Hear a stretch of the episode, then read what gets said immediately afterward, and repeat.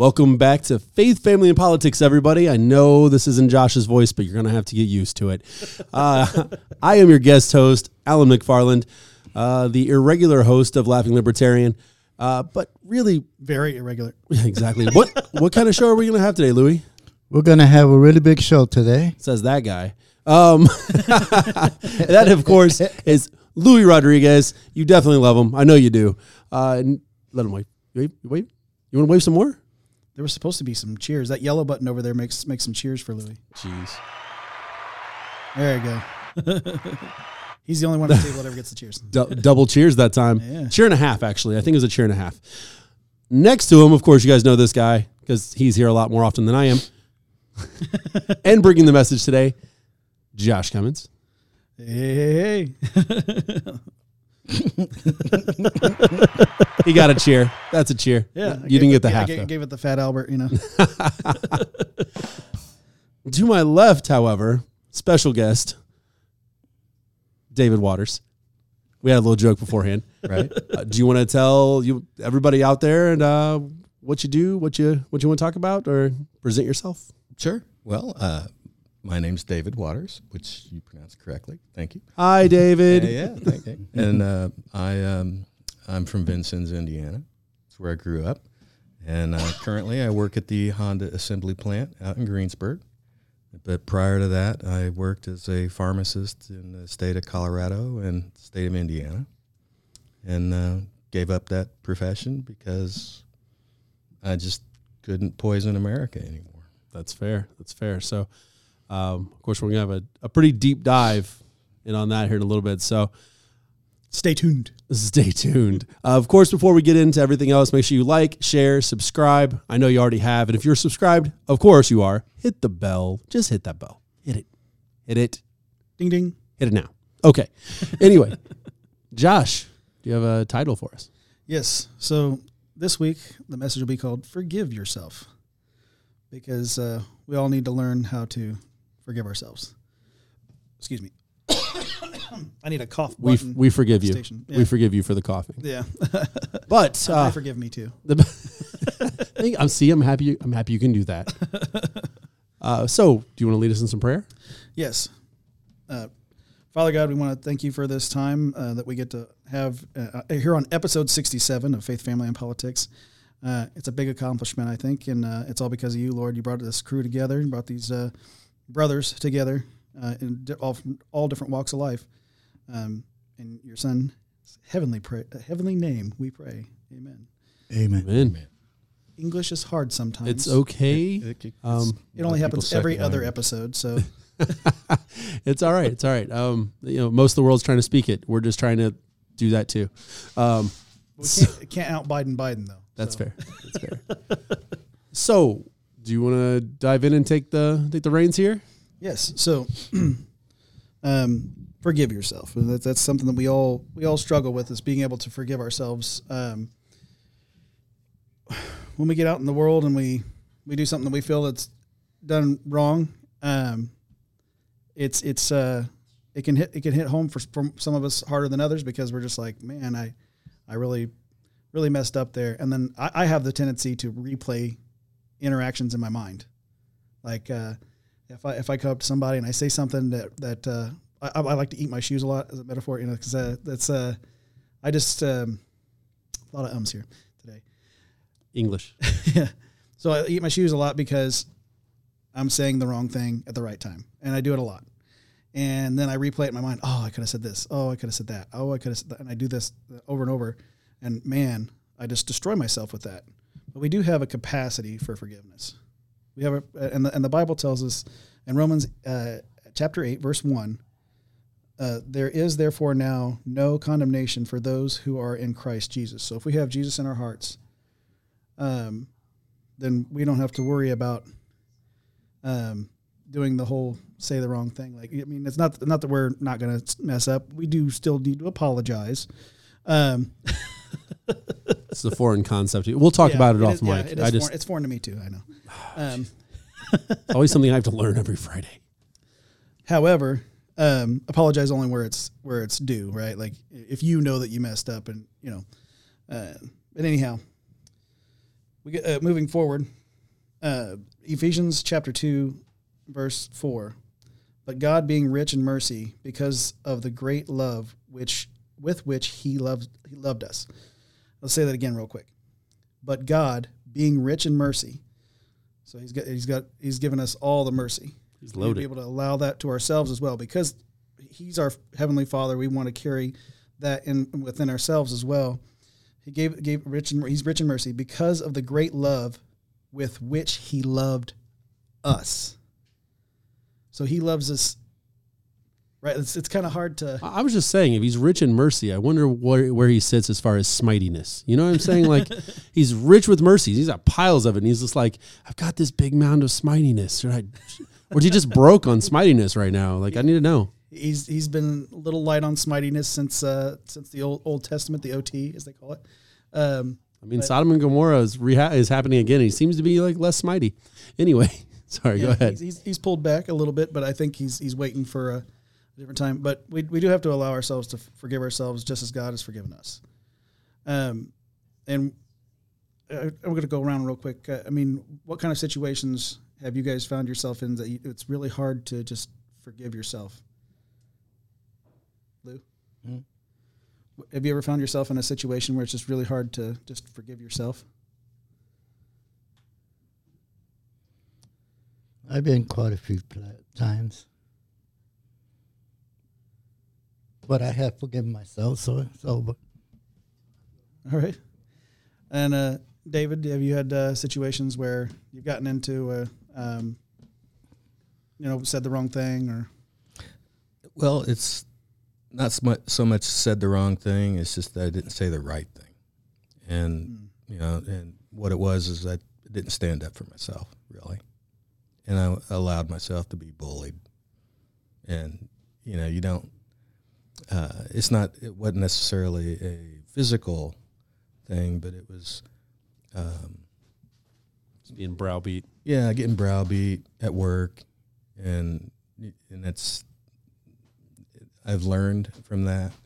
It, but no, I still, I, when I think about that day, um, yeah, it's I'm slowly forgiving myself. I'm getting there.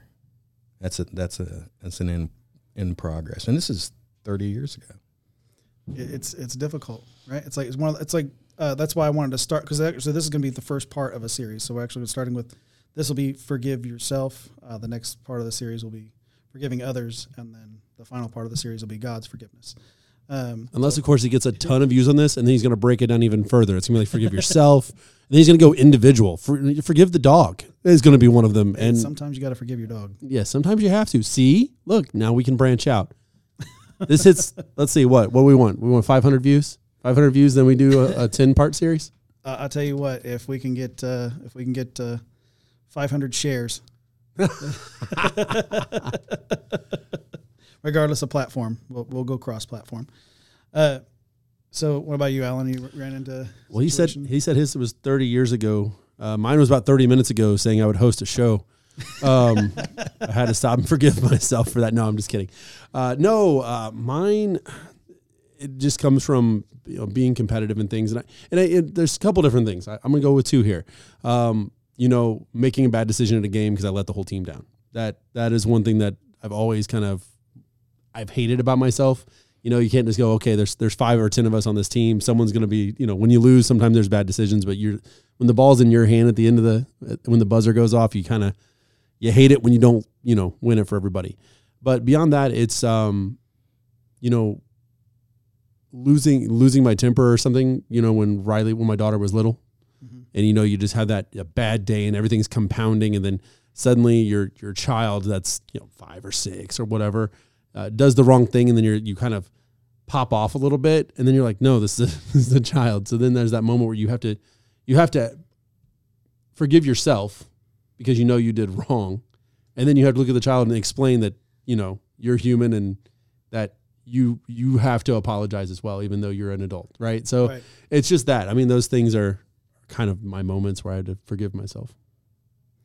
Yeah, and uh, to add to that, like for, for me, uh, and in particular, I've I've um, even even people at this table, if I'm being honest, I've said things that I didn't, you know, or even over there in the producer's booth, that they're nodding their heads. Yes, I've said things that, um, yeah, I talk about eating my own shoes.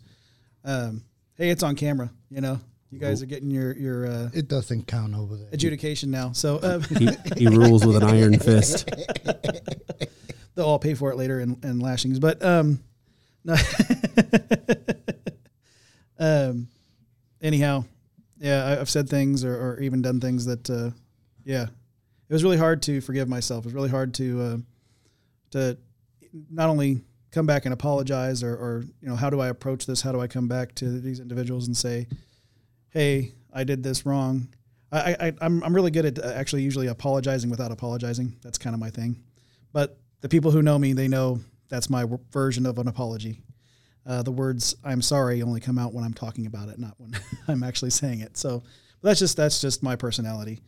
Um, but yeah, uh, that's that's the instances I, I think uh, as far as in, in recent history that I, I've I've ran into the most. And um, hey guys, I'm here, right? You good? Okay. I'll forgive myself for that. Uh, um, so the, the the reason we have that capacity also uh, going into Second Corinthians uh, chapter five verse nineteen, uh, that is in Christ God was reconciling the world to Himself, not counting their trespasses against them, and entrusting to us the message of reconciliation. So He's He's letting us make find our own reconciliation through Him. So he, now that we've got Christ in our heart, now we can find our own reconciliation. Um, are, is what's going on over the producers booth? I see a lot of lot of laughter and following along. And okay, It- you found my notes. Is that where? Yeah. Okay. Cool. I always make notes because uh, I'll, I'll- get myself completely lost in my message if I don't, or I'll, or I'll do what I'm doing now, rambling on. So examples of these uh, actions needing forgiveness. Um, there, it was uh, in Exodus chapter two, verse eleven. This is this is Moses. It says one day when Moses had uh, had grown up, he went uh, out to his people and looked on their burdens, and he saw an Egyptian uh, beating a Hebrew, um, one of his people.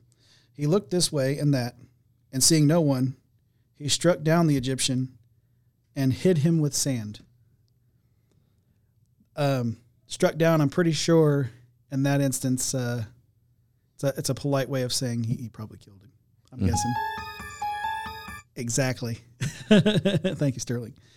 Um, so sometimes we do things in, in anger, um, and uh, we've got to learn to be able to forgive ourselves, uh, even for even for things that are that big.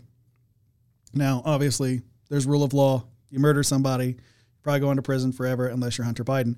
But, uh, you know, there there is forgiveness. Uh, we will we'll, uh, once again when we get to that final part of the series, you'll find out exactly. So you got to stay tuned. You got to keep every time I I'm, I'm on this green mic. You got to make sure you're coming back because you got to find out how you're going to get that. How you're going to forgive your dog? Yeah, that too. Um, because otherwise you'll just never know, and you'll just be looking at your dog and all mad and uh, Like, ah, I missed one. I feel like I missed one of the episodes. Ah, there it is. in uh so we have we, we have that instance so i mean and, and that, that's probably probably one of the worst that we can imagine right It's uh, someone murdering somebody and then, and so when we talk about uh guys on death row I feel like that was in defense of him, though. I feel like that was, you know, you're watching this mistreatment and you're kind of defending. I don't right know. but there there are other ways to to handle the situation no, it's murder. not- it's yeah. just murder. Yeah. That's it. Yeah. They just murder done.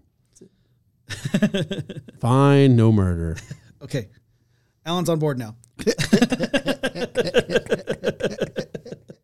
murder yeah murder is still murder uh, it was it, it in this instance obviously was not righteous um god didn't ask him to go do it he just he, he now he was obviously trying to do it in, in the idea of protection but Accidental death.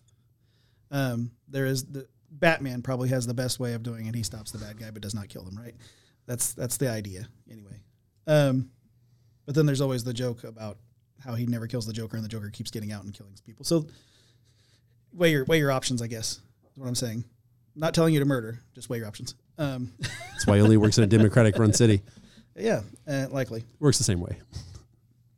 So um, we all we all probably heard about uh, uh, a king named David. Uh, you might I don't know if you're familiar with King David or not, uh, Mr. Waters, but uh, uh, in 2 Samuel uh, chapter 11 verses 2 through 4, uh, this, it says, It happened late one afternoon when David arose from his couch and was walking on the roof of the king's house that he saw from the roof a woman bathing. And the woman was very beautiful. And David sent and inquired about the woman.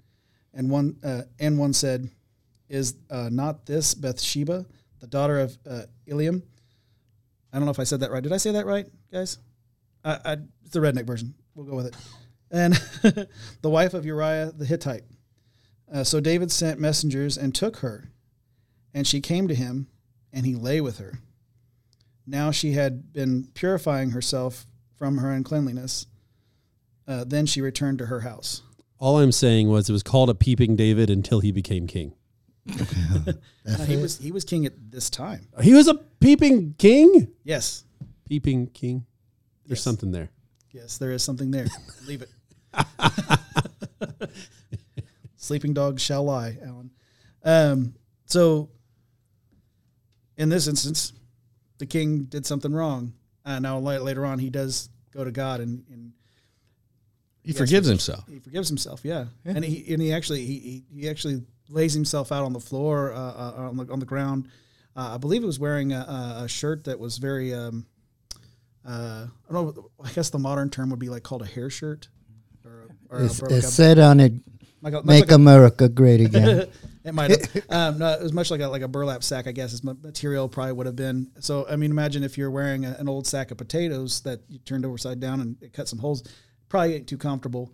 Um, that was kind of like his penance um, during during his prayers. Um, He said, Let me take off my finest silks. I will punish myself with something scratchy. Scratchy. well, it, here's the thing about and about those things were scratchy. yeah. Somebody else is outside sunburnt with mosquitoes chomping at him. He's like, I'll just be scratchy. I mean, he's still king. No, but, right, that's what I'm saying. um, This is bad for me, guys. but the something about uh, having having scratchy clothes it does keep you present your mind is present all the time because you're you're constantly thinking about that problem and not focused on all the other problems you have so it is going to make you internalize a whole lot more um, as a matter of fact i think that there's a uh, i think that the mormons actually practice uh, they have like um, uh, garments that they wear that, that keeps them a little more them and um, um, jehovah's witness i believe that they also do something in, in that similar fashion they wear something that keeps them present um, so that allows them to forgive themselves, even though they're knocking on my door and uh, bothering me at dinner time. Um, they- they're okay with it. They've got their um, they got their burlap sack on. I'm just picturing you. You open the door and someone's just going, like- Oh, Do you need some cream? for that's that's it. But, you know, Sign up or this thing won't go away. right? Uh, yeah. So he he actually he's he's taking another another man's wife, had her brought to him. Now he's now he's committing uh, adultery on two levels because he's you know he's got his own at home and he's and he's have, having them bring her to him. There's even there's even more layers to that story, uh, but uh, we'll, we'll let either uh, myself or someone else we'll talk about more in depth of that story later, or you can read it for yourself. Pick up the Bible. You need to be reading it anyway. Um, so that's that, that was in Second Samuel. Uh, right. So another instance in Matthew chapter 26 verse 40. And he came to discuss the disciples and found them sleeping. And he said to Peter, "So could you not watch uh, watch with me one hour?" Now, uh, he wanted them to stay up. Jesus wanted them to stay up with him, uh, and and and they would uh, obviously they would sleep in shifts or whatever, but they couldn't even stay with him one hour. What you what you expect? He is God. We're human. We're not gonna last staying up all night. So maybe that's what they should have said, and and and uh, maybe Jesus would have you know let them off with just a couple lashings. No. All right, Yeah. two or three hours. But uh, imagine, imagine the Messiah looking you in the eyes and going, "Could, could you not just stay up with me just one hour?"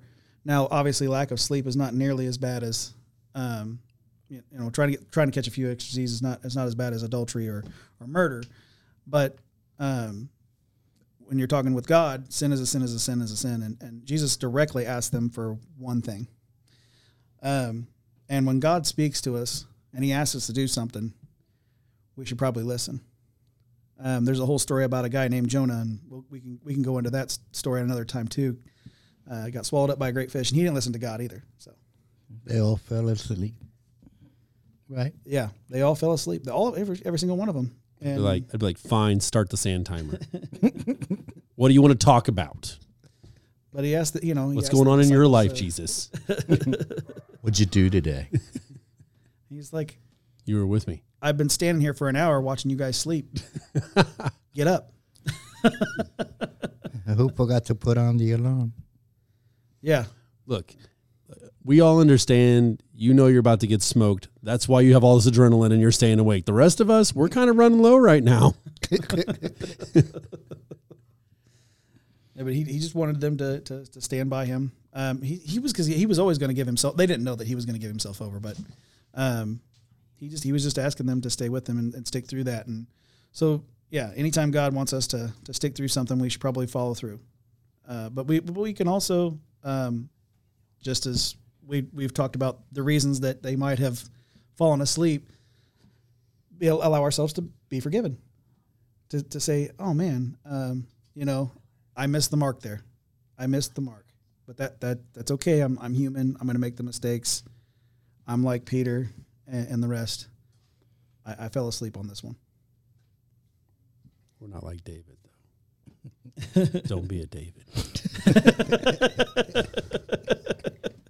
Peeping David. yeah, you don't want to do that. Don't- Don't be a King David in particular. For sure. Hey, and, and and well, I'd say don't be like Mo- Moses in that instance either. So um, Murder's fine. yeah, it's okay. we do not. Faith, family, and politics and Revolver Broadcasting does not endorse murder. Accidental death's okay. Uh, That's a lot of stairs that guy fell down. no, I'm just kidding. So we even have verses that uh, uh, uh, back up the, the reasons we should forgive ourselves. Um, so if we go into Philippians chapter 3, verse 13 through 14. Brothers, I do not consider that I have made it my own, but one thing I do not, uh, one thing I do, forgetting what lies behind and straining forward to what lies ahead. I press on toward the goal for the prize of the upward call of God in Christ Jesus. What, what do we think is being said there? He's talking. He's talking with uh, the disciples, and sounds like I would say he's not considered about looking into the past. Kind of like uh, you might have heard this line in uh, Lion King. The past, it doesn't matter, right? It's in the past. Um, and and yes, the past can hurt, uh, but we should be looking forward. We should be looking ahead, because we we have Christ in our hearts. We know what we've done. Let's look ahead now. Let's um, forgive ourselves. See the theme, and uh, and move forward, because Christ is right there. So in uh, Micah, chapter seven, verse eighteen, it says. Who is a God like you, pardoning iniquity and passing over transgression for the remnant of his inheritance? He does not retain his anger forever, because he delights in steadfast, steadfast love. So, if we're out there in anger, right? If we're out there in anger, we should probably now. That's not to say that we're not going to be angry. We're allowed to get angry. Um, but we can turn that anger into love. Um, I was actually Sterling and I had a, a, a good conversation earlier this week about past anger becoming a great amount of love that we didn't even know that we had the capacity for. It was pretty fantastic conversation. Th- Thank thank you for uh, that, Sterling. Um, but you know, uh, we have we have to try to keep like I said like it said in Philippians, look forward and look forward in love, And that that's how we can externalize that anger instead of saying, "Hey, you did this wrong," and "Hey, I just I can't." Slowly roll. Hey, I understand that this is happening this way. Now, we're all guilty. We're all guilty. We all get mad. Just preface that right now. We all get mad. We all fly off the handle sometimes. I'm guilty too. I'm not saying that I don't. Ask my wife; she'll tell you. Um, but the way we're supposed to handle it is with love, right, Lou? That's right. And uh, yeah, and God delights in this. Does he not? Yes, he does. It doesn't always work out that way, but he does. right? We're still humans, right? We're still Yeah. gonna mess it up. Sometimes it results in. Fine, you guys won't say it. It's fine. We'll just keep it moving. oh. Only Alan McFarland endorses murder. I don't. I just accept it. I don't Oh. endorse it. Oh, okay. Uh, that must be a libertarian thing. uh, so, uh, It's the ultimate get off my lawn. it is. it is. Um, so in Micah chapter 7, verse 8, it says, Rejoice not over me, O my enemy. When I fall, I shall rise. When I sit in darkness, the Lord will be a light to me. Uh, I'll read that again, real quick. Rejoice not over me, O my enemy. When I fall, shall I rise. When I sit in darkness, the Lord will be a light to me. So you're not wanting to. Am I miss? Am I missing something here? I'm just trying to gather my thoughts, and I hear whispers, so I'm. I'm it's it's real. It's making me real.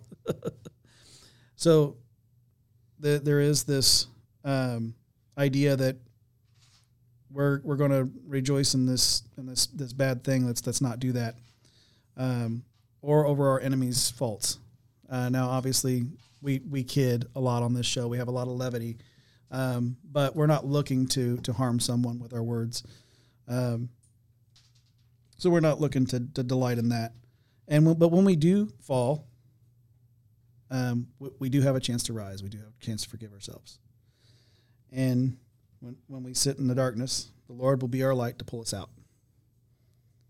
Again, that's going to be in that other uh, part of the series, the last part of the series, exactly how that works. Every time I fall, I have to use the clapper. Yeah. Louis Rodriguez. for, for, for those for those who are too young, the clapper is a apparatus that you plug into your wall, and then you plug in your um, Device. device, and in order to turn the device on and off, you clap your hands a couple times, and it's programmable. I believe. Mm-hmm. it's it's like the the old version of a smart plug. Okay, Gen Z. So we'll bridge the gap there. Now I'm just wondering why Alexa doesn't do that.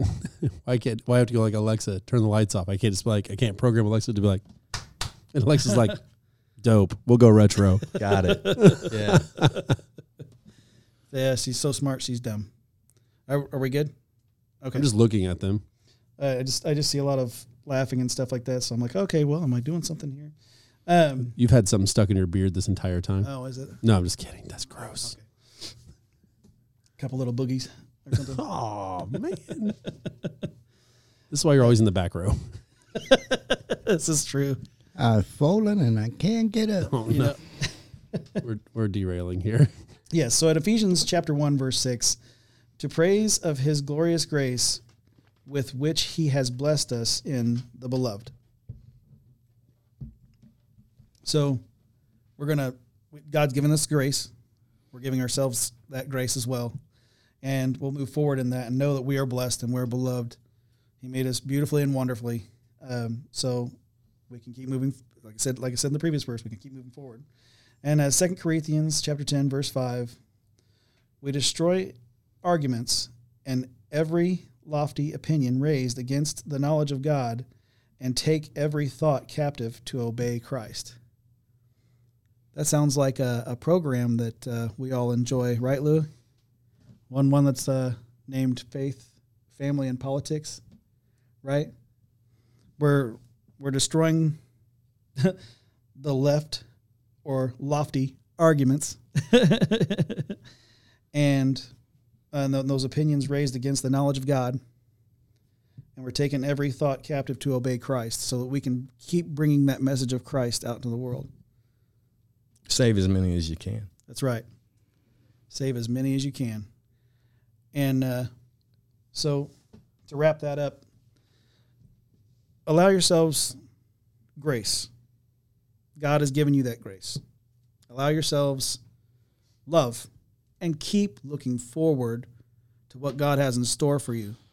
And listen to what He has to say because He will guide your footsteps, He will guide your way and he'll and he'll show you exactly how to love, where to love, and how to express all the things you're feeling. Because all too often, especially in, in modern society, people get all kinds of caught up in their feelings, and we think it's a reason for a lot of a lot of harm that's been done, especially to our younger generation. That's what I got today. So do we awkwardly stare at you so you can get a good transition here? Speaking Anyway, of transitions, Speaking of transitions, uh, you want to introduce uh, our special guest segment? again. Yes. Yeah, the next segment. Well, this is this is where you take over the show. So, Oh, okay. um, as you've uh, you've all heard, he has a background here, but he has a couple things he wants to talk about. And now, you- really want you really want to hit home on the opioid crisis, right? Well, yeah. I mean, there's a laundry list that Josh and I went over of topics, and Okay. we thought tonight um, we talked about uh, the three levels of government: federal level, state level, and local level. And Okay. Then, and then different issues on that are germane to each one of those levels. And for tonight, we thought we'd stay with a local issue, and that would be the opioid crisis and and then how locally we respond to this particular issue and how it hits and affects our communities. Okay, yeah, I have, I have quite a few little things on this too, so this would be kind of fun to talk about. Um, let's see. I mean, do you want to kind of lead us into your experience with this, and of course with your background? Sure. Well, um, I'll start with it was 2013. It was uh, July 2013. And at that time, I was working as a, a pharmacist for a major chain here in central Indiana. And I was a, a floater, is what they referred to me as, because I would fill in at whatever location needed staffing. So one day I could be in Richmond, Indiana. The very next day I could be in Terre Haute. The next day I could be in New Albany. And that's how itinerant the schedule was. So this time um, in 2013, I was in Richmond. I was going to say two of those cities you named have really, really bad problems with the really huge problems with uh, opioids. All three of them do. Oh, really? Okay. Oh, yeah. And uh, everywhere does. So Yeah, it's a national. It's a national crisis for sure. Oh, it's it hits every community, and um, so there was, it was a, at the time it was a twenty year old and a nineteen year old female. They came in together, and they had been at the local doctor. Every everybody that in the in in the pharmacy industry knew who this guy was, and all you saw coming out of his office was orders for Suboxone. So are you familiar with that drug? Yes. Okay. I want to explain that to the audience if they're not familiar. Suboxone is um, a drug that is an opiate mixed with an anti-opiate.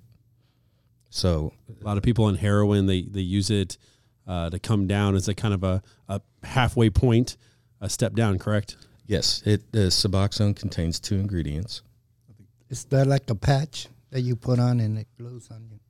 Uh, no, that uh, um, Suboxone comes in a film that dissolves in your Oh, mouth. okay. Yeah, or it can come in a tablet. I don't believe they really make the tablet or they it's prescribed very much anymore because of the the film formulation. But this is a Suboxone. If you use it properly, you put the um, to film in it, in your mouth, and you let it dissolve, and it absorbs across the lining of the mouth, and it delivers one of the two ingredients to the bloodstream. And that one ingredient that it delivers is buprenorphine, which is an opiate. And it replaces heroin or fentanyl or whatever illicit or even legal um, opiate that you're hooked on because you're taking supposed to be taking suboxone because you have an opiate use disorder some people refer to it as addiction um, That's definitely what we would refer to it as. Addiction. Right. But you know, so semantics. Uh, we're getting into semantics again. So the, um, I mean, one sounds nicer, right? right, it does, and that's and that's why they choose these words. Right, because you know, no one wants to be an addict. No, No. one wants to have an addiction. Those things have negative connotations. Right. So- And yeah, so we'll, we'll, uh, we'll you'll see how that semantics plays a, a role in how insidious this is. So you're re- you're replacing one opiate with another opiate. So I mentioned that there were two ingredients in Suboxone, and one absorbs across the lining of the mouth and is able to get into the bloodstream and then make its way to the brain. And it's at the brain stem. It's right at the top of the spinal cord as the spinal cord's transitioning into the rest of the brain. It's that's the area that this drug needs to get delivered to. That buprenorphine needs to get to. Um, the second ingredient that's in Suboxone, uh, it can absorb across the lining of the mouth, but it is processed in the liver so quickly that it is inactivated, and not enough of it can remain in the bloodstream long enough to be delivered to that portion of the brain. And that second ingredient is naloxone. And naloxone is the reversing agent that you give a person when they're overdosed. Right. That's the stuff you spray up their nose. Yeah. Narcan. Yeah. Yeah. So that's I, have couple friends who are firefighters, and they they work in some of the worst areas, Mm-hmm. and they say you know every single Friday they're Narcaning the same people. Yeah. They get their paycheck, Boom. Narcan that Yeah. night. Yeah. So Narcan, when you or naloxone, if you put nalox, if they would spray that in a person's mouth, it doesn't absorb across the lining of the mouth to a great extent, and then what does is processed by the liver so quickly that it's never has a chance to work. But if you spray it up their nose, well, that's a different kind of tissue up in your sinus passages it's more permeable. More drug can get across that lining of that tissue faster mm-hmm. and in greater amount. Yes, it's still processed by the liver, but the liver's not that quick, and it doesn't take, you know, it, if enough and enough Narcan can remain in the blood long enough to be delivered to the brain and displace the opiate that's causing the overdose and so that's why it takes a, a minute or so for the Narcan to work once you spray it up their nose. And I haven't personally witnessed it, but I've heard people talk about it that, yeah, they're they're down, they're blue in the face, the foam's coming out their mouth and the nose, and you zap them with some Narcan, and boom, they're up, and Usually wanting to fight. yeah, they're up swinging, yeah. So, um, It's almost like an So- adrenaline shot in that way, I guess. right, So my question, um, and I understand if you you don't have the knowledge on this, and that's fine, um, but Narcan is supposed to cap off certain delivery points to protect to protect them from the drug that's there, right? And that, that's what I've I've heard, I've read. Uh, it, but it it wears off after a certain period of time. If you can't get that person, um, if you can't get that level down, or you can't get them stabilized in an amount of time, they basically go right back into overdosing. Narcan is uh, some of the drugs that people abuse have such a long half life. Okay. Okay. And so if Narcan and let's say the offending opiate, if Narcan and the offending opiate are present in the bloodstream at the same time, they're both competing for the same receptor site, the same location. But that location uh, can only accommodate one or the other. Like a traffic jam. Right. And Narcan, even though it has a short half life, and even though it's got this availability in the you know to get into the bloodstream long enough, but once it's in there, it's a bulldog, and it'll push the offending drug out of the way. That's why it's useful for overdose. It's such a bully that it just literally pushes the other drug off the receptor site and then sits itself on the receptor site and prevents the offending drug from reestablishing attachment to the receptor site. So once Narcan kicks that offending opiate off the receptor site and positions itself there, positions itself on the receptor site, you are not experiencing overdose anymore because the drug isn't stimulating the receptor. The offending drug's not st- stimulating the receptor site, and Narcan will not allow the offending drug. But your liver is constantly filtrating the blood. And once the liver removes enough Narcan out of the blood, well, that Narcan that's occupying the receptor site's gonna let go. And now that receptor site is vulnerable. And if the offending drug, if you've had enough of it, or if it has a long enough half life, it can reoccupy the receptor site and throw you right back in the overdose.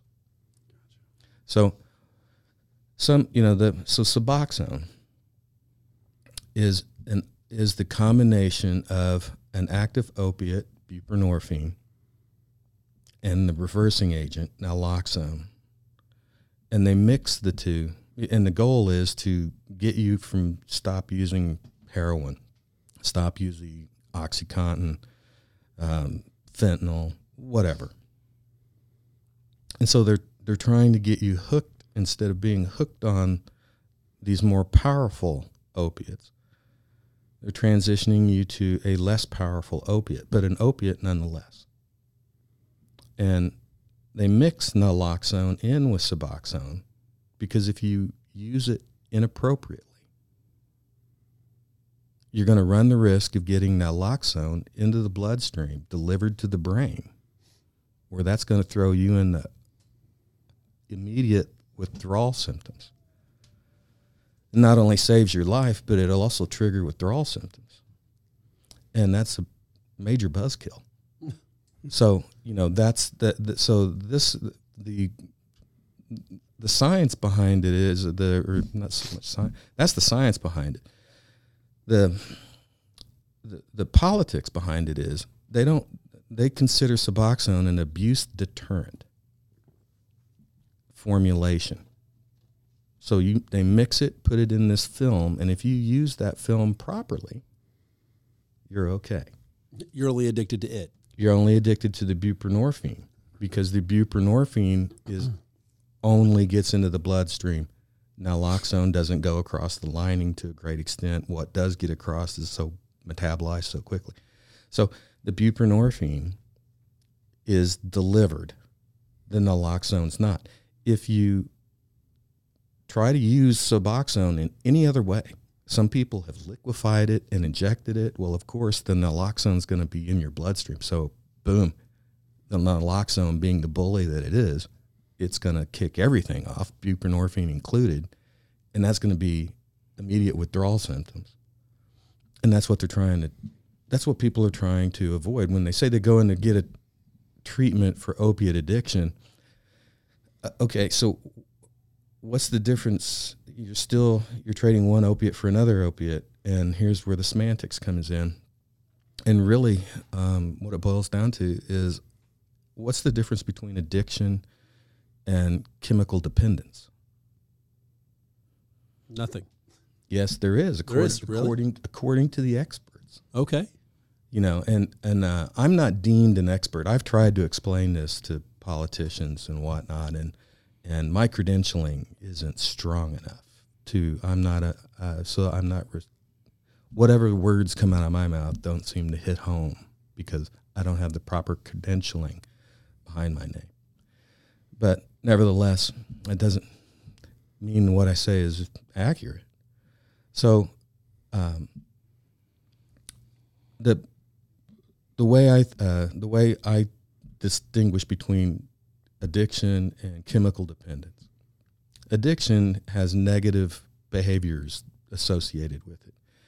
You don't brush your hair. You don't brush your teeth. You don't take a shower. You don't eat regularly. You don't pick up the kids from school. You don't you know, you don't do normal things because you're spending all your time trying to go out and find more drug to feed your habit and you stop doing all the things that a normal healthy person would do in order to maintain themselves. So you don't you, you smell bad, you look bad and you just you just you just live for the drug. you live for the drug. It's it's like an alcoholic versus a functional alcoholic. Right. And so that's th- exactly. And so, um, but to be treated with Suboxone, well, a successful treatment right now is considered, uh, yeah, you're still chemically dependent to the drug. If you don't get your opiate, you're going to suffer withdrawal symptoms, and no one wants that. But at least you're combing your hair, you're brushing your teeth, you're picking up the kids from school, you're eating regularly you can even hold a job. So you're treated. You're not addicted anymore. You're just chemically dependent. And, and that's where we are today um, in the healthcare community. And uh, of course, people that work in the addiction treatment industry will not they, they they will they will describe their services in a different light than I do. I'm very very critical of their ser- their services. Oh, it's it's interesting. Oh, sorry, did I cut you off? Oh no, good. It's it's inter- interesting because using chemical dependency as a word, and then understanding that they don't they don't recognize certain medicines um, and what they do as chemically making you chemically dependent. For instance, I was on Zoloft for years, right? We all know. I mean, if you have someone on Zoloft and you take them off, they have massive withdrawal, depression, anxiety, Headaches, sweats, all these different things, right? Yeah. But they don't look at that as chemical dependency. Right. They, they, that's not something they look at as that, but it's like you've because they prescribed it, right? They prescribed it. It's um because it's prescribed, it's good. It's a legal drug. It's yeah, it's it's a good thing. It- we we want to help you. We want to help you. Well, thank you. Thanks for helping me. But if I don't come back in six months because of something, and you don't prescribe me another, no, I had this with a doctor. I switched doctors. Mine retired, and the next doctor um, basically came from a, a background of chemical, you know, different uh, abuse of drugs, and she was like, "I need you here every three months, or I'm not going to write you another prescription." And I went, "So you you got me addicted to a drug." They try to control you. And I was like, you got me addicted to a drug, and now you're telling me I have to come back every three months or you won't give me that drug. Yeah. And the drug is to keep me from killing myself. Not saying I was going to, but just saying, is to keep me from having those dark moments where I think about it. And now you're going to cut me off from it, which you know will spike those uh, ten times, tenfold what they were before. Interesting. I like how you do that. Well played. Yeah, and they and that's and yeah. So the uh, antidepressants, uh, s- selective serotonin reuptake inhibitors. That's what a Zoloft is. If you would have had a name like Dr. Fauci, maybe they would have listened to you. Yeah. But since you don't, Well, and that's that's what one senator from New Albany told me. You know, he goes, "What's your background? What credentialing do you have? What licensing do you have?" Well, I'm a registered pharmacist. Is that all? Well, I understand chemi- I understand the chemicals. yeah. And and but you know, did I have the MA? Did I have the PhD? Did I have the clinical did, background? did you learn in Harvard, you know, and study in Harvard University or anything like that? Or who? right. Yeah. It's like you yeah, know. they, they want a really expensive piece of paper behind your name Yeah. to, in order to listen to you, and that's beyond ridiculous.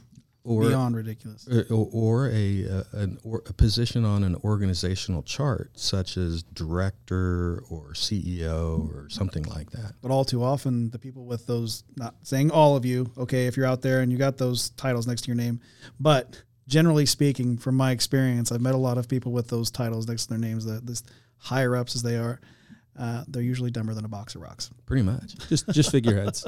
Just So- figureheads. So here we are. Here I am again, bobbleheads. back in uh, in in Richmond in July of 2013, and these two females come walking in, and they have their orders for Suboxone. And so, like I'm supposed to do, I pull up their record to review their, you know, the what other drugs are you taking, and How what other long they've been taking it? how long they've been are you been how many doctors are you trying to get this from and whatnot and i see that both of them have been on suboxone for over a year one longer than the other but both of them had been over a year. And they're both going to the same doctor which is the doctor that ordered it today. And but and i'm looking at the dose and instead of going down it's going up So and you're addicted to it. We're going to keep feeding you more instead of taking instead of weaning you off of it. oh, it gets better. okay. Yeah. So um, the uh, um, The reason they keep raising the, the doses is because you get used to the ones that you've been getting. The Right. lower ones you've been getting, they're not going to work anymore after a while. So they have to raise the doses, right, the dose, whatever you call it. and, and and Louis, you get right to the point, and that's one of that's the secondary point. That but primary thing was, um, the I call the doctor, and ask him, what are you doing? What is the plan? And then he questions, you know, my authority. He says, "Well, who are you?" And I'm like, "Well, you know, the state of Indiana very clearly says that I have a co-responsibility. My responsibility is equal and on par.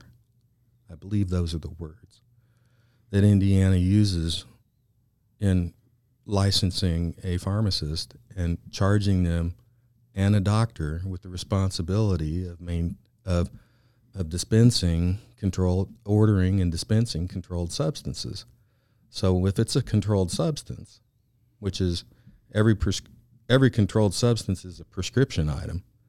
Not every prescription is a controlled substance. So some prescriptions I don't have the authority.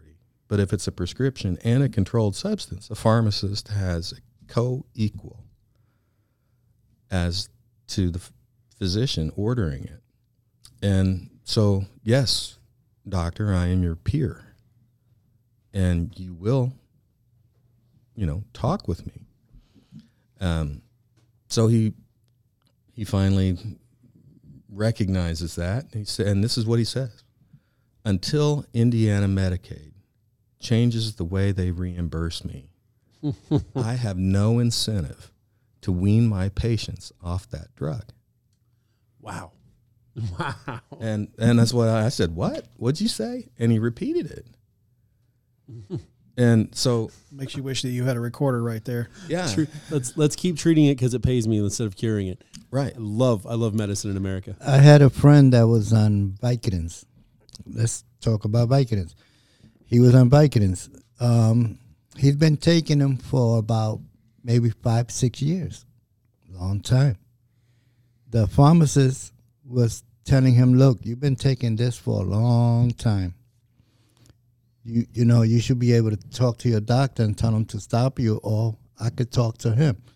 He called the doc the doctor. The doctor said, Are you a doctor? You're only a pharmacist. So don't tell me what I could do with my patients or not. And he just kept giving them pills. It's let- let's be honest. You're, you're a doctor. You have an office. Guess what comes in that office three to four times a week? Uh, a salesman, a sales rep of some sort, who's going to provide lunch for you and your staff, right? While they push a pill. Her, Uh, her name is likely Bathsheba. So they're going to bring you. They're going to bring you lunch, and uh, you're going to either uh, take the deal on the pill or, or what you're going to do. But you're going to push that because you're going to get kickbacks, and again, you're going to treat and get money from Medicaid Right. and They insurance. get paid for that. The Right. more pills they give you, the more they get paid for it. You know? Right. And that and that's uh, um, so the the doctor was saying, yes, I need to keep. I I need to.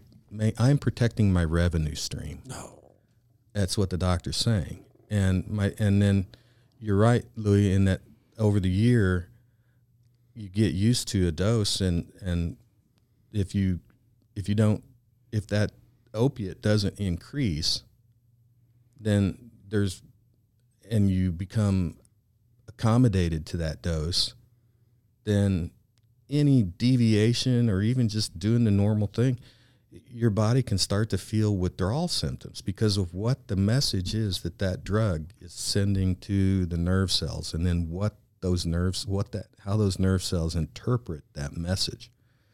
And so eventually uh, over time the, the the target cell is not going to be able to hear that message as well because you've only got it at a certain volume. You know, you're only taking a certain volume.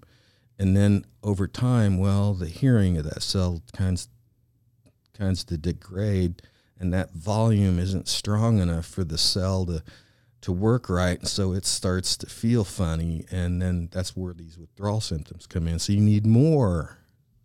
You need to increase the volume so the cell can hear it again, and then the symptoms of withdrawal go away. So that's kind of a, a, a, a, way to think of well, why were these doses increasing and so what is the goal then of this treatment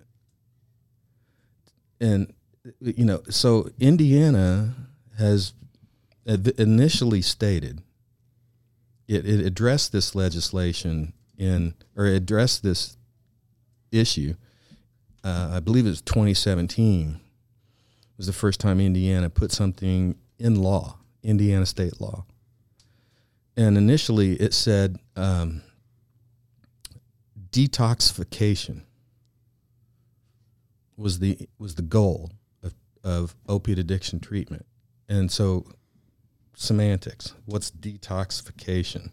Right. What's what's the threshold? Well, They're not going to give you a threshold, correct? Well, detoxification it was meant was supposed to mean um, that you will abstain.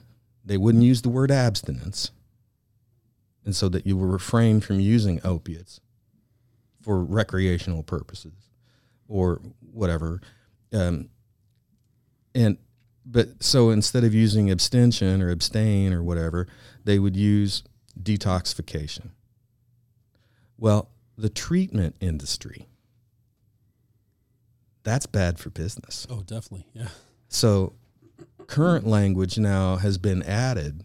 It's been those those laws, what those initial laws of 2017 have been amended to include maintenance therapy. and what is maintenance therapy? The the the treatment industry considers maintenance therapy is that it, the the person that's addicted or the person that's chemically dependent, it's up to them to determine when they will stop using. And they and that the healthcare industry will maintain their need and or well their want. Not it's not a need, it's a want. The main the, they will maintain their want to stay to keep continue using this drug and that's translating into increasing amounts of Medicare and Medicaid dollars. They're taking they're taking the taxable tax uh, the taxing authority of the instrumentality of government and using more and more of our tax dollars to maintain a revenue stream for the treatment industry which means they're garnering more and more people as their herd, their maintenance herd. So you've got herds of people now. And they're more than happy because they're they, it allows them to lead the lifestyle that they were still leading legally. legally. And then they can sell it. And so now then we go that this rabbit hole is deep.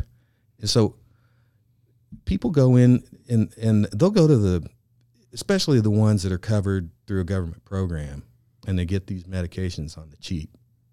And it's been four or five years now since I've been active.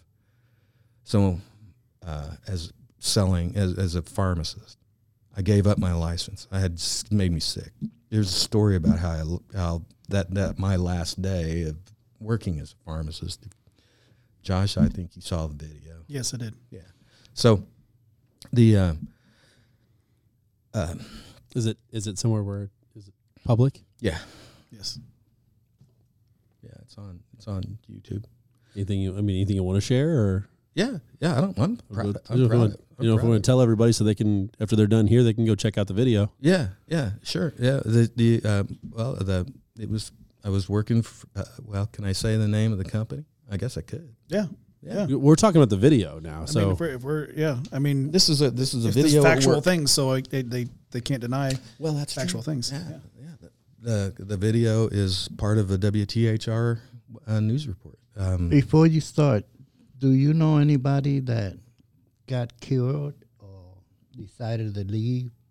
no, personally, no. I They stayed hooked on it. well uh, uh, um, you don't you don't really get to know when you're an itinerant pharmacist Oh, yeah. you're a floater Okay. you don't really get to know people and but here's here's the story the, about what people are doing on the cheap and then I'll talk about the, the last day that uh, there was a again in Richmond the state hospital once the state hospital system kind of was dismantled well those people that were using the state hospital needed to go live somewhere. And so now they live in apartment complexes and they're monitored.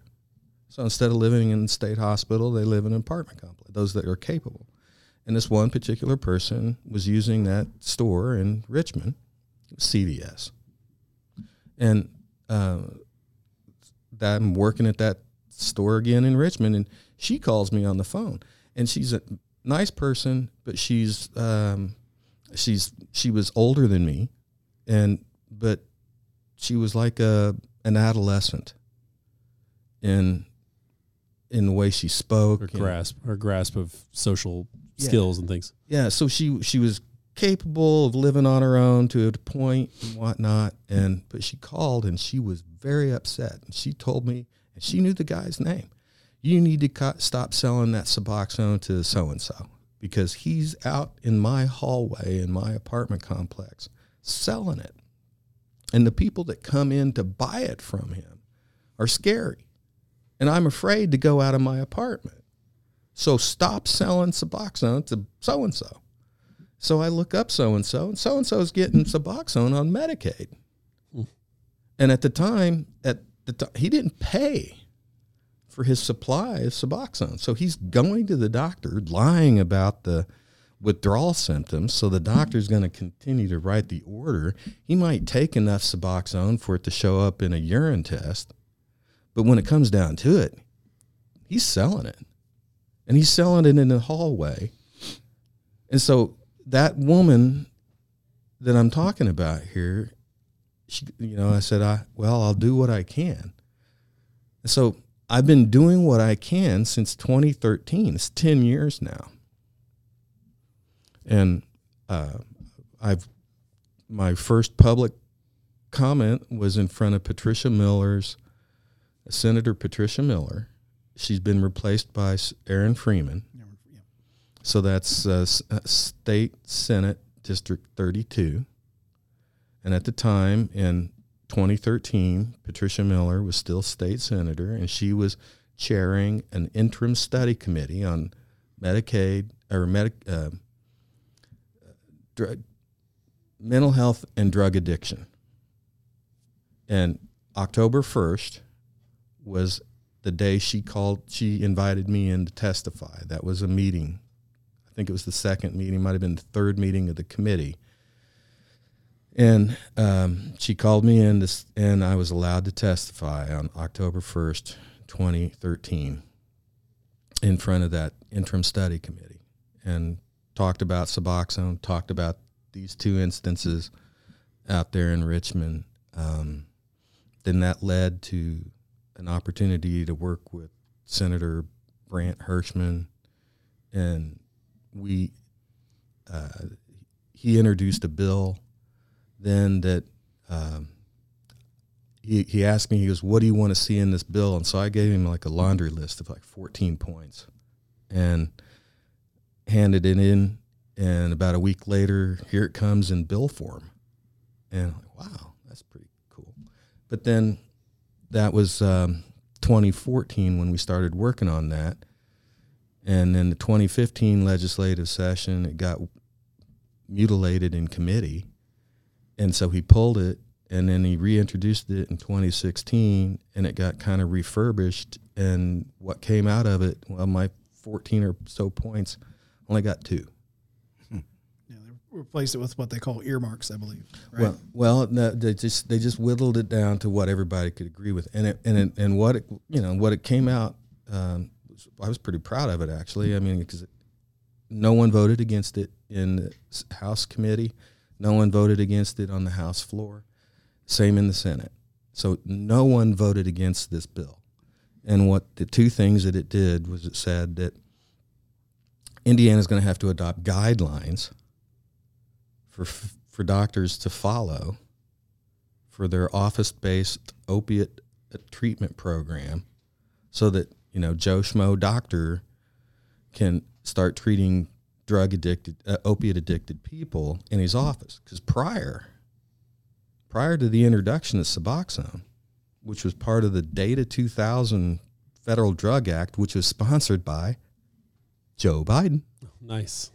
uh, so Joe Biden uh, sponsors Data 2000, the Drug Addiction Treatment Act of 2000, Data, and um, it was to redo opiate addiction treatment in America.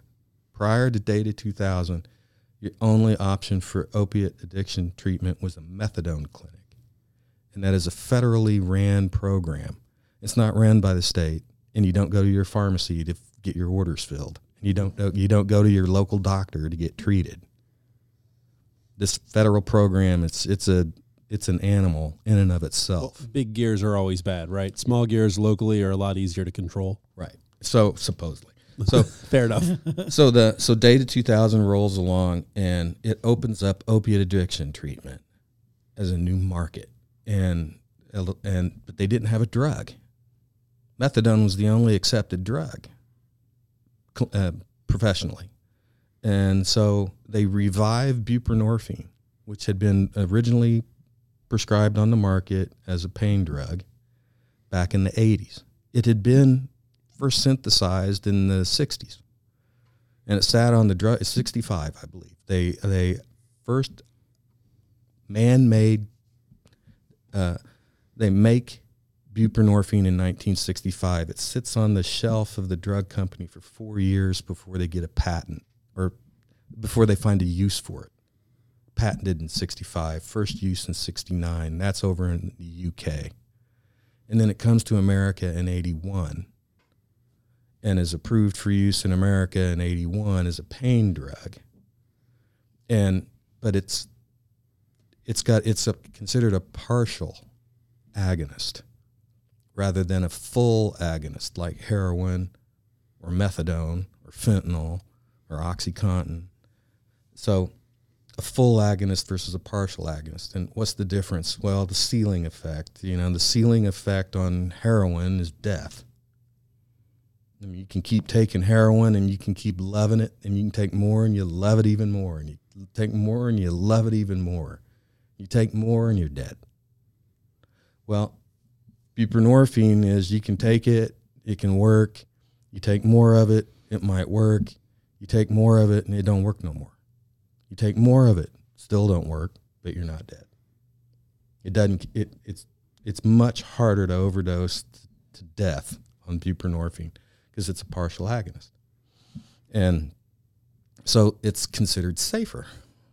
That's why it was chosen to satisfy the drug that Data 2000 for doctors to treat opiate addiction in their office based setting rather than through a federally ran methadone clinic.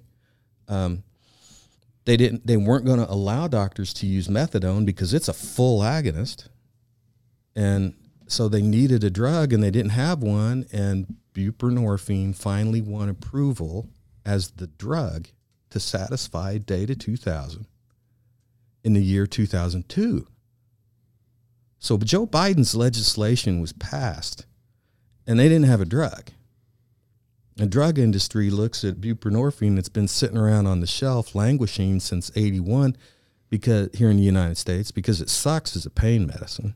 And it died. It it, it nothing no one used it because it was terrible pain relief. And uh, they dust that pig off put on some new lipstick slap a new dress on it and they sell it as Suboxone. And here we are uh, today. And um, s- s- uh, there's I, I don't want to I, c- I, c- I can keep going josh knows i can keep going Right. Yeah. So we're, how have we to get- doing on time we, we do have to get into the, the, the last portion of the show, but uh, um, I think we've been downloaded on a lot of information here. No, I, I love this, and uh Yeah. that's why I'm kind of sad we need to get to the other Yeah. section. But I really want you to. I'm certain that we're going to have David back a lot. Oh well, I just I just want to make sure we go ahead and just any keywords or whatever we can say to get people to go watch the video. Um, that's huge. I don't know if we really um, was. Are there any It's- keywords they can search to? Cvs greenfield pharmacy robbery Okay, It's, And- it, it's relatively easy to find because when he gave me the, the he sent me the link, but I, I I went independently and went to search it myself and was able to find it. can you drop the link in the description? or- I will. Yes, I'll do that. Perfect. yeah it was Link in the description. it was 2018 the same location got hit again in 21 but uh, by then i had already been terminated so Gotcha. Yes, yes. So you need this. They don't. They don't have you to Let's blame. do that transition while everybody was talking. no so yeah and you got the charging cable next to you if you need it. Should be good. Okay. Okay, so speaking of addicts, I'm gonna go ahead and start this off with uh, our America's favorite addict, Hunter Biden. right, he's the only one who can actually uh, measure it all out right in front of us and tell his hooker she's wrong uh, on what was actually measured out there. So uh, and get away with it. But anyway, What is this? Parmesan cheese? Uh, Nope, nope. Uh, the Parmesan cheese in the bowl. Uh, so anyway, uh, speaking of all the things he gets away with, we have an article here from Town Hall.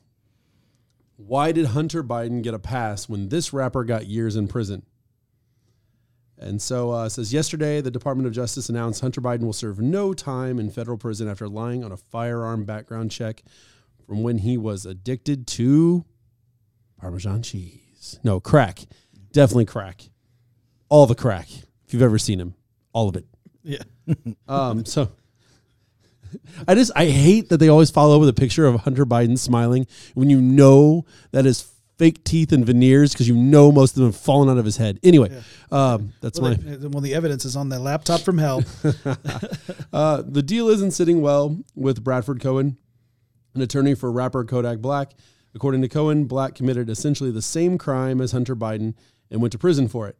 All right, so we're going to get a little quote here. Rapper Kodak Black has been sentenced to 46 months in federal prison, according to the Miami Herald. The rapper pleaded guilty to weapons charges from, from his arrest ahead of his Miami Rolling Loud Festival performance in May.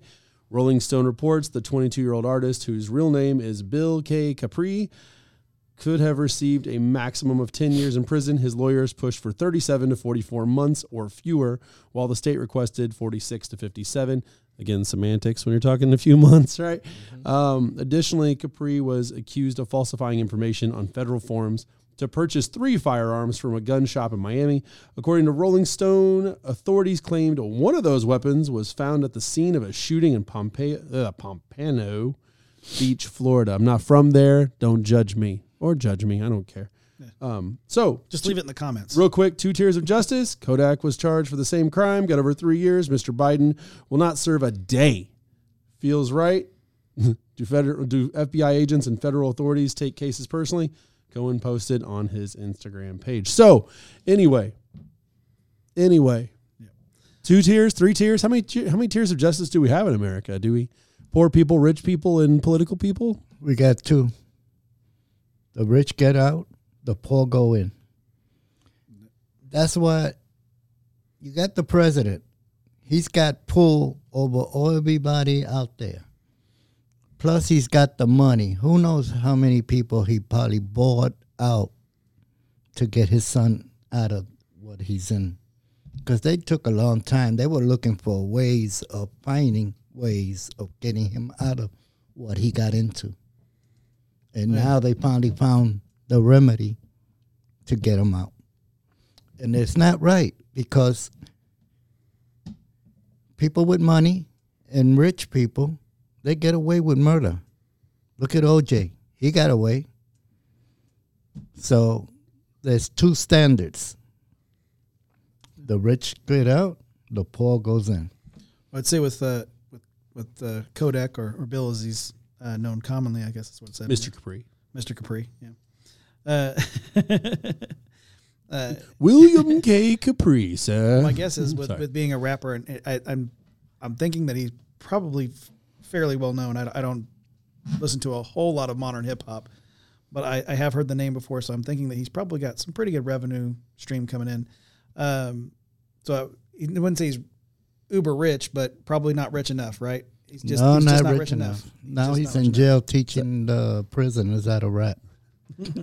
Well, I, always, I you know, I always look at it as three tiers. I always look at it as the, the poor people who don't have a chance. They barely even have any kind of representation, right? Then you have the rich people who have the representation. They may serve some uh, country club prison time, or they may buy themselves out, but at least they'll get convicted and it goes on their record, right?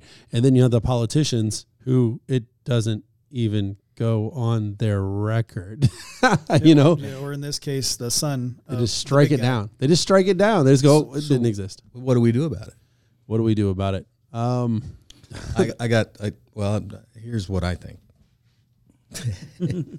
I knew you.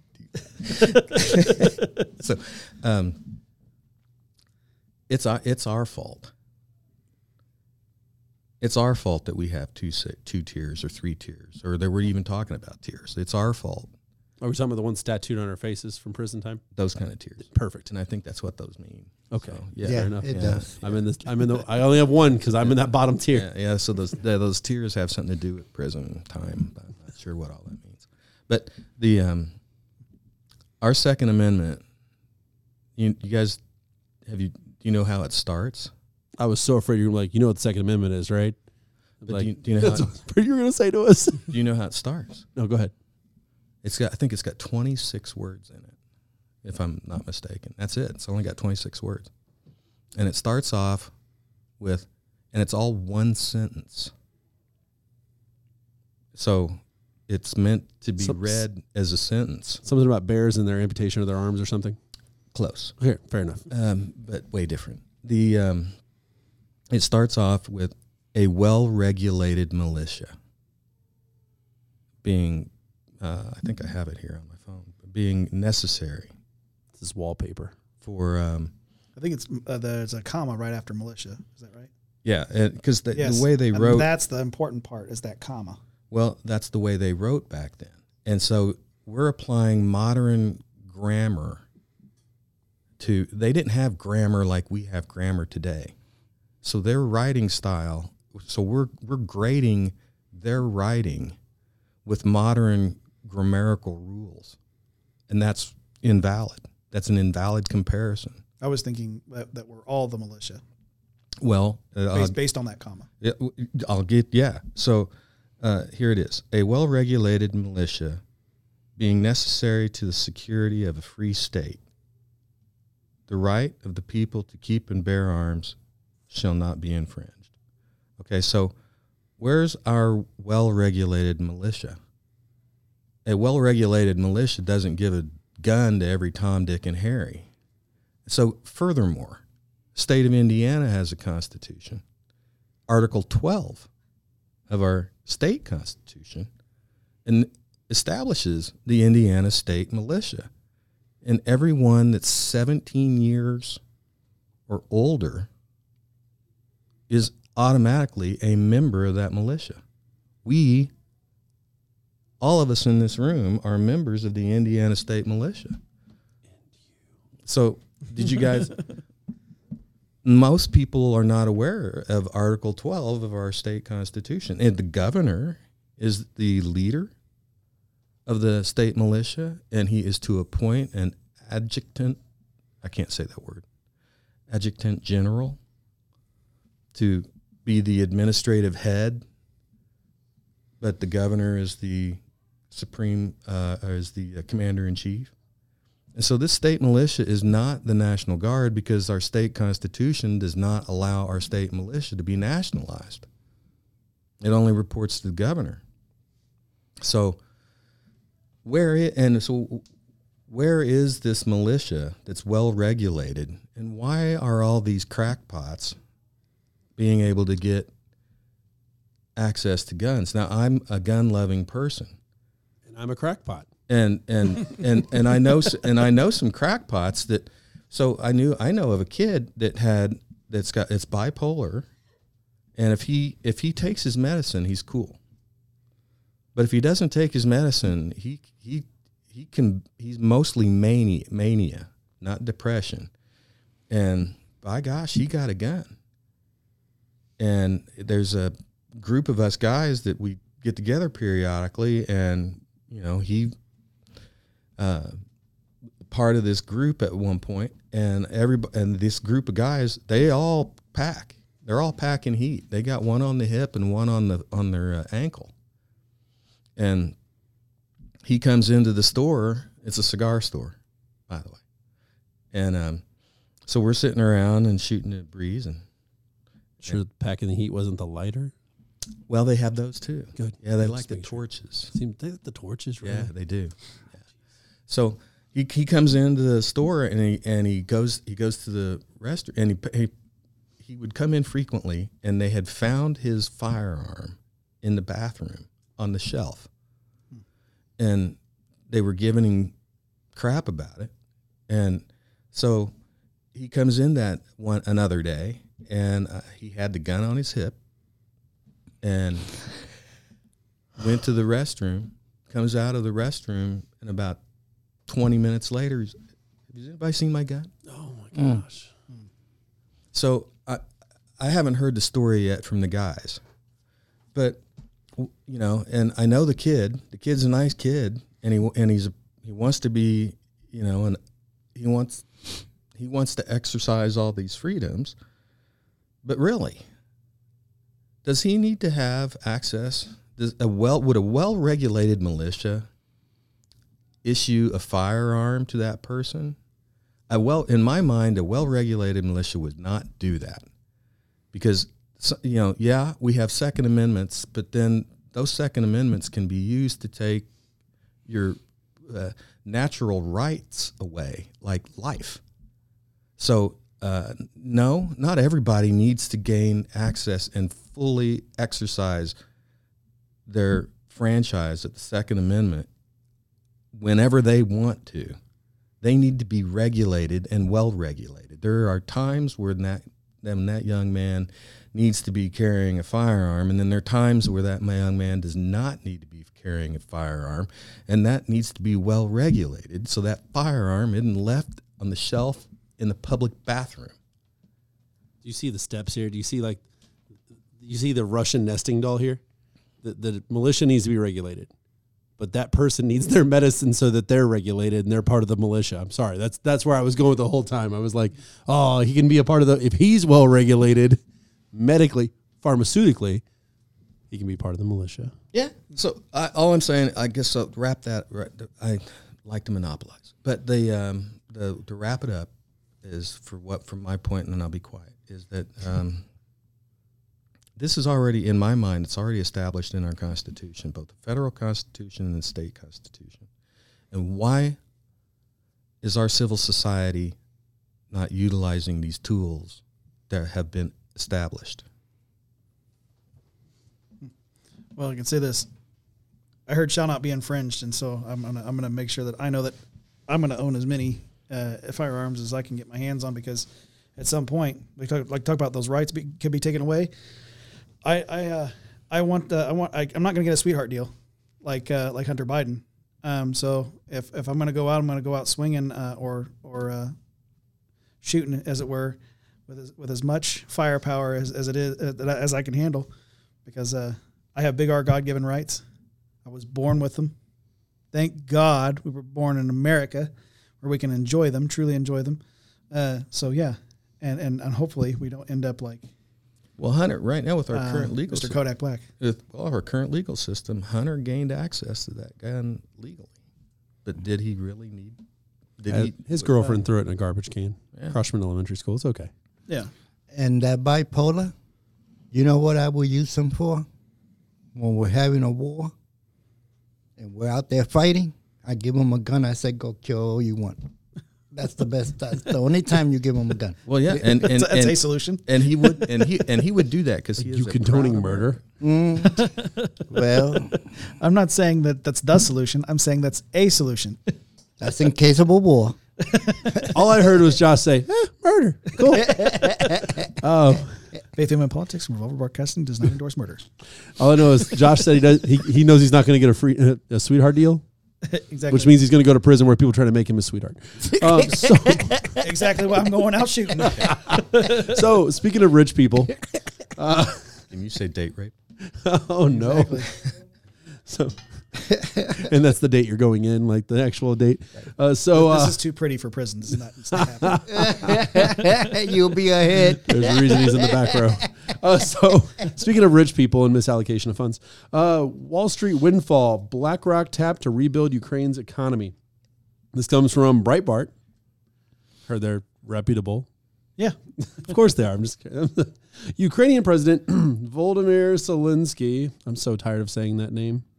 Oh, we aren't we all? is, is tapping Wall Street firms like BlackRock and JP Morgan to help garner private and public investments to rebuild Ukraine amid its war with Russia. Why would I want to rebuild it amid the war? Screw you. Get So it over with. so they can blow it up again. Yeah, screw you. We'll rebuild when it's over, like we did Japan. Um, so, through the Ukraine Development Fund, oh, it's named. That's fancy. You know that guy's not doing a darn thing. I that there we go. Good censoring. Through the Ukraine Development Fund, BlackRock and J.P. Morgan will mobilize capital from pri- mobilize capital from private and public sector investors toward rebuilding the Ukrainian economy, according to CNN. well, Breitbart, why'd you do that? Uh, I don't want to hear what CNN has to say. As financial investors admit, they see the fund as a lucrative windfall. CNN reports private investors see a tremendous opportunity to invest in Ukraine's post war future, according to Stefan Weiler, JP Morgan's head of debt capital markets for Central and Eastern Europe, the Middle East, and Africa. It's an opportunity to socialize the idea of the fund and its mission, which is to attract as much private sector capital into the reconstruction of Ukraine as possible, said Brandon Hall, co head of BlackRock's financial markets advisory arm. Uh, you know, Is he a Democrat? I want to give I want to give you two little quick things here, and then we'll we'll we'll start talking. Wall Street's involvement in helping in helping English uh, to rebuild Ukraine comes as journalist James O'Keefe published footage of BlackRock employee Sergey Varlay, or Ser- probably Serge. it's- Okay, we're gonna say Sergey Varlay. No, no, it's Surge. okay. Calls Yeah, him it's Surge. Surge. Yeah. uh, saying the country's war with Russia is good for business. I'll give an example. Russia blows up Ukraine's grain silos. The price of wheat is going to go mad up. The Ukrainian economy is tied very largely to the wheat market, global wheat market. Uh, Varlay said, prices of bread, you know, literally everything goes up and down. This is fantastic if you're trading. Okay. Yeah, that's the excuse for them laundering our tax dollars through Ukraine. They've got wheat. They've got Yay! and, and like you said, it's good for business, and that's and so that's that's how financiers have always looked at conflict, at war. That you know the the Rothschilds, the Warburgs, the old money from Europe. They They would use they use war to make So- money. So you so you pitch an idea such as they have wheat to a country that complains about being gluten intolerant. like we have the highest amount of gluten allergy of any any country in the world, and we're like, but they have wheat, guys. But they have wheat, and like thirty percent of our country's like, yo, wheat doesn't work. Yeah, it messes with my guts. I know that. All, all wheat does is help um, the plumbers. right. And we have plenty. And the thing is, is there's plenty of wheat in this country. There's plenty of wheat coming from Africa. Actually, believe it or not, there's more than enough in other countries. We don't need it from Ukraine. It's a big, it's a big waste of time. It's just an excuse. It's just like when they take your tax dollars to say, well, uh, they'll just say, well, we'll just say it's for roads, and they'll keep giving us their money because We all need know that- roads. yeah, we, we, all, we all know that they, they do a fantastic job of keeping our roads, uh, you know, safe and and potholeless. You know, That's that's why they charge us with four wheel drive more. How dare you have four wheel drive? Well, I wouldn't have four wheel drive if your roads were actually taken care of with my wheel I my need wheel it. tax you're making I me need to be able to get over those gigantic holes that are in the road that you never fix with my money. So that's that's the thing. I think that uh, big big money, like those financiers, they know how to play that game. They use they can manipulate the politicians to utilize the the uh, war machine of a government, which costs money to run that machine. That machine destroys things like wheat fields, which all, all while turning around and, and using futures and the stock market to to make money exactly. and and and to incentivize it. and shaking hands, BlackRock and the and, and the federal government, oh, hand Oh, in yeah. hand, hand in hand. It's it, it's it's reminiscent of Halliburton and the federal government during the- the Bush uh, Cheney administration. It's the same exact thing.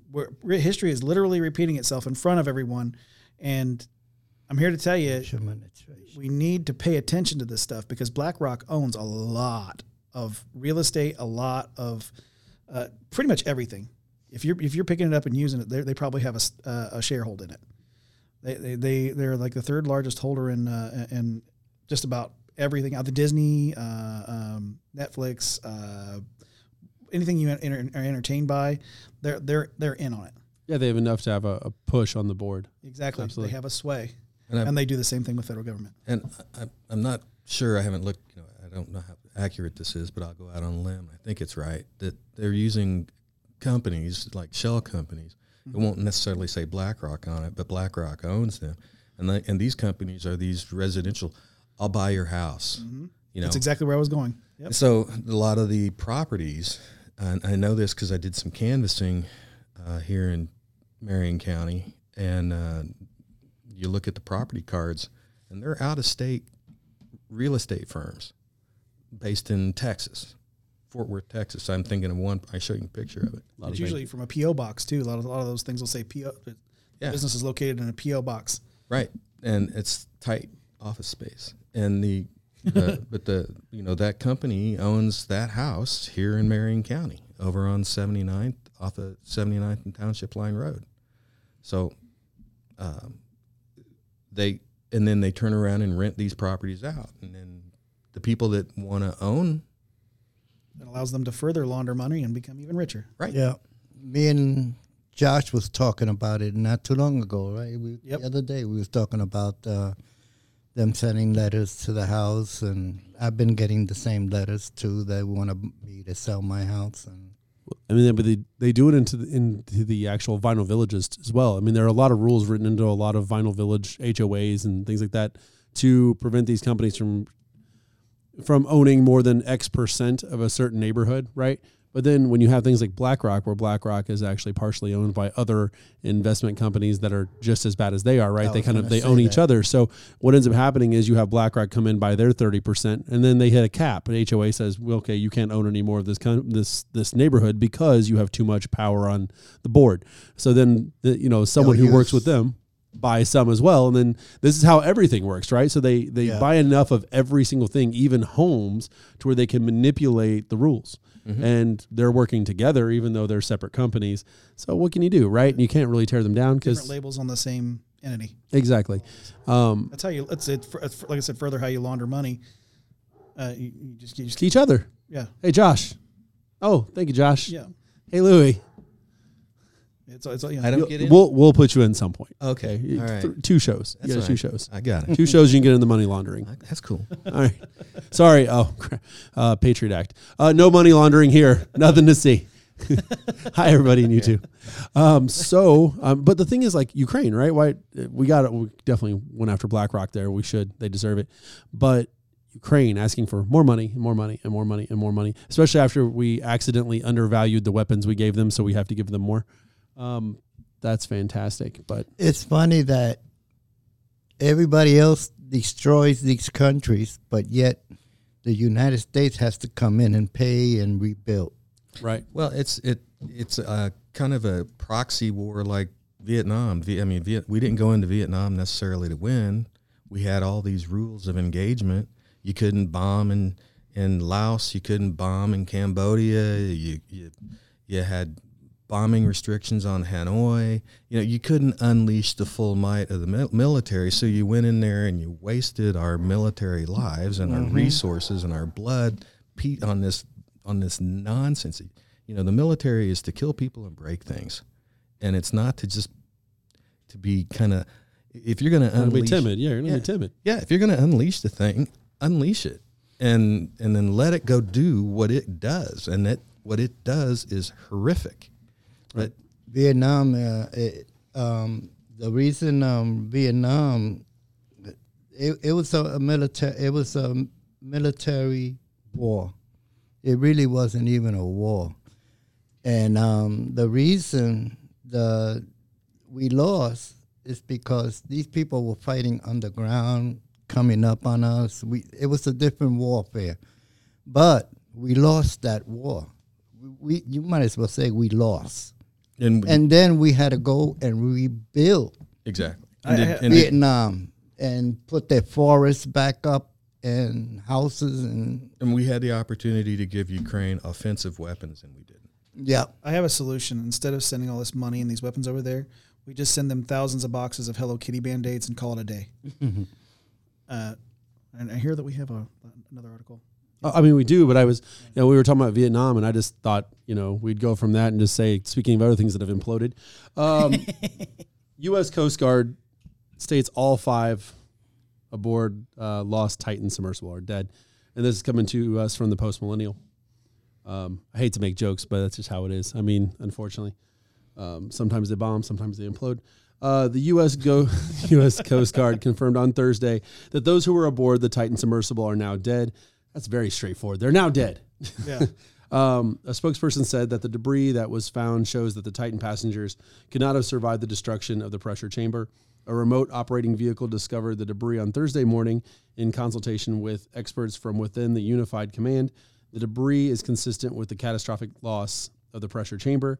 The Coast Guard immediately reached out to the families and offered their condolences. The Titan was approximately 1,600 feet from the bow of the Titan, I'm sorry, of the Titanic on the seafloor.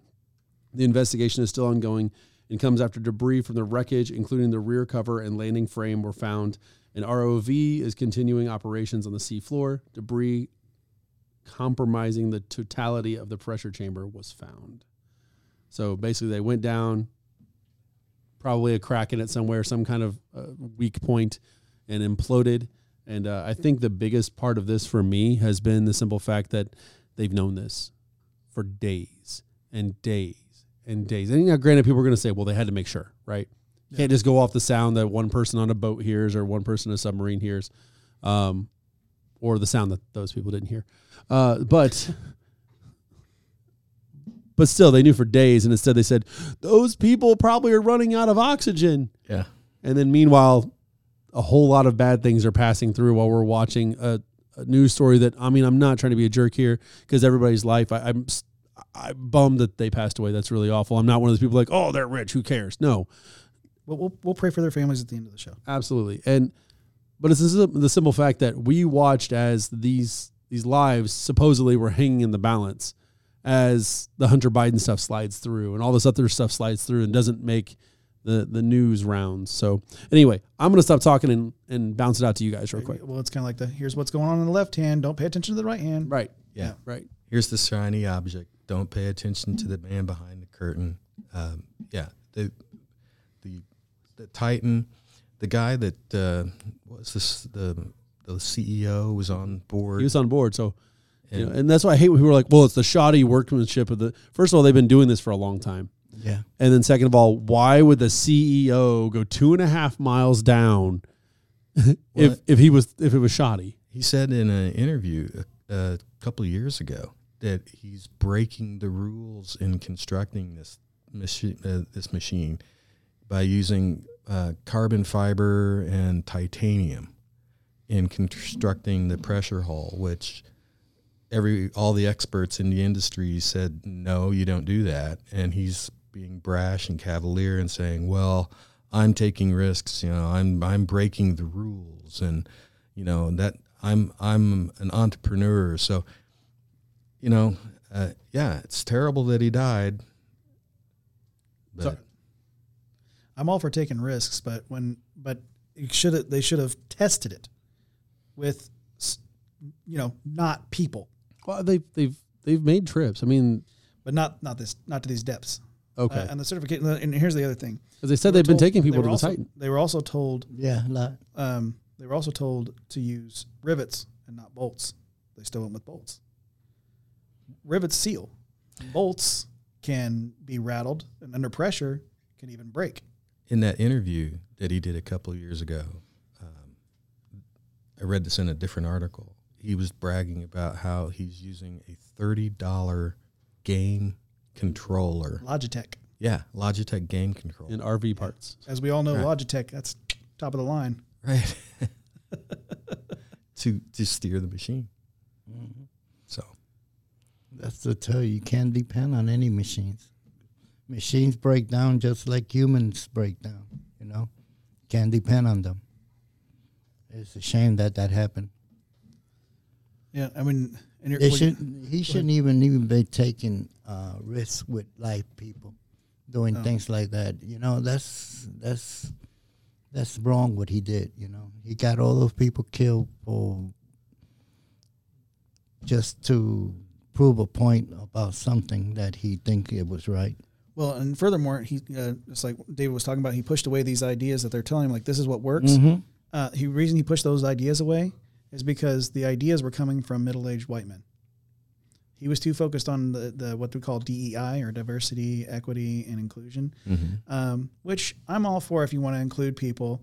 But you know, if you're working on a project, you want the best. Yeah, as long as you're the best. I mean, Yeah. It, it doesn't matter what color you are, Yeah. what, or, or how young or old. I don't are. color. I don't care what color the hands are cutting into my abdomen, but I want them to be the most skilled hands. right. Period.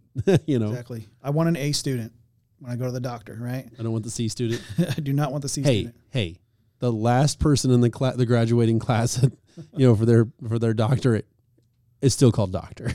Exactly. Mm-hmm. I just don't want them cutting on me. And that's the problem. So, so he's he, he purposefully hired young people uh, uh, uh, in, in a, of a diverse crowd, but they didn't necessarily have any of the credentials and and and and definitely didn't have the uh, the knowledge as per their death. I mean, he he, he just Say had depth. Is that depth? Sorry, The depth that they're sorry. depth, Water jokes. depth. It, it works both, Ocean both jokes. ways, um, unfortunately. And there, these lives could have been saved. They could have prevented this if they had just listened to reason. Like I said, risks take risks all day long, not on human life. Not on human life. I mean, Could you imagine how confident you would be though? Like you you smack down your quarter of a million dollars and the CEO's like, I'm going with you. And you're like, Yeah. The CEO's going and CEO's going, I'm good. Like he's not gonna put himself in harm's way. we're gonna think about this like Elon Musk. They they keep testing these rockets and testing these rockets and testing these rockets. There's no people in those rockets.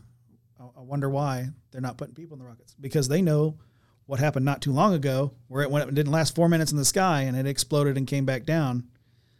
You know that can happen. They want to weed out those possibilities so that when they do finally put humans in there, they want to have the the the most likely possibility that they're going to get out of the atmosphere and into outer space safely.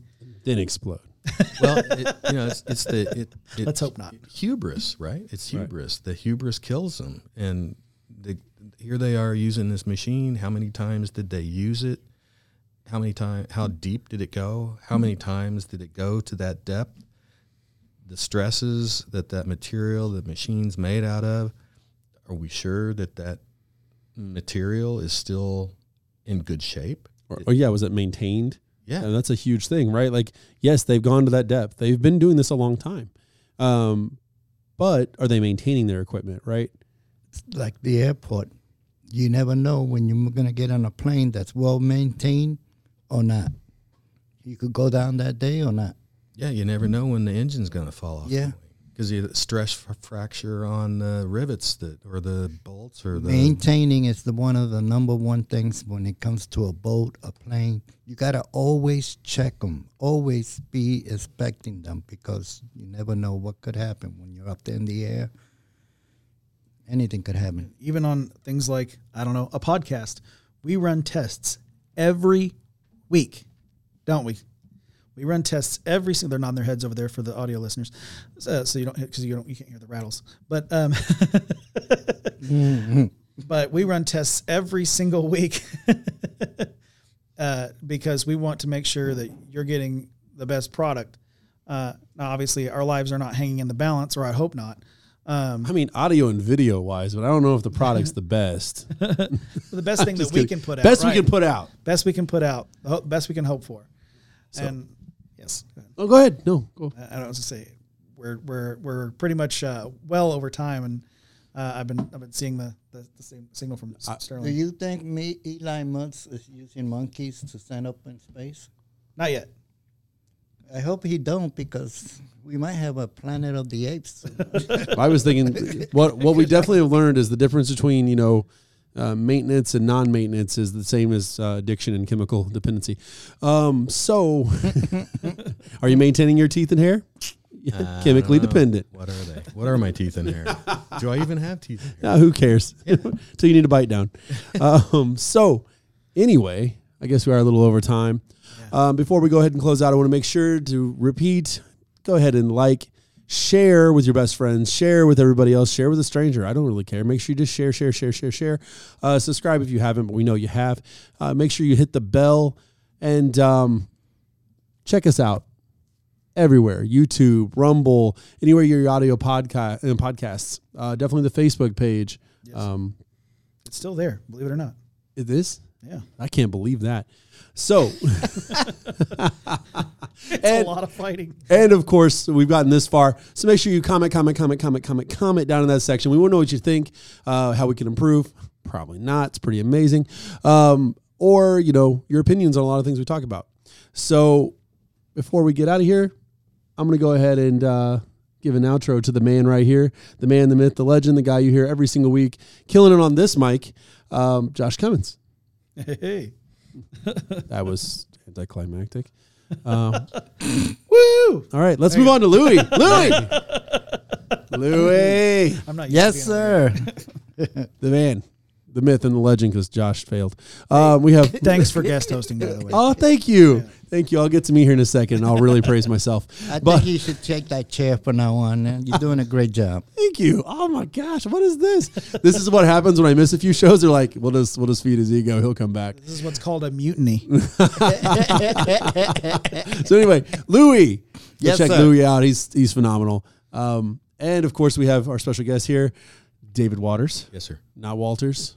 No. We're not messing that up. no, Walters is the baseball player. Yeah. There we the, go. Yeah, he's the other guy. Uh, really appreciate you coming on. thanks uh, you had a lot of insight. I learned a lot today, and and just thoroughly enjoyed it. Um, excuse me, what's going on back there in the booth?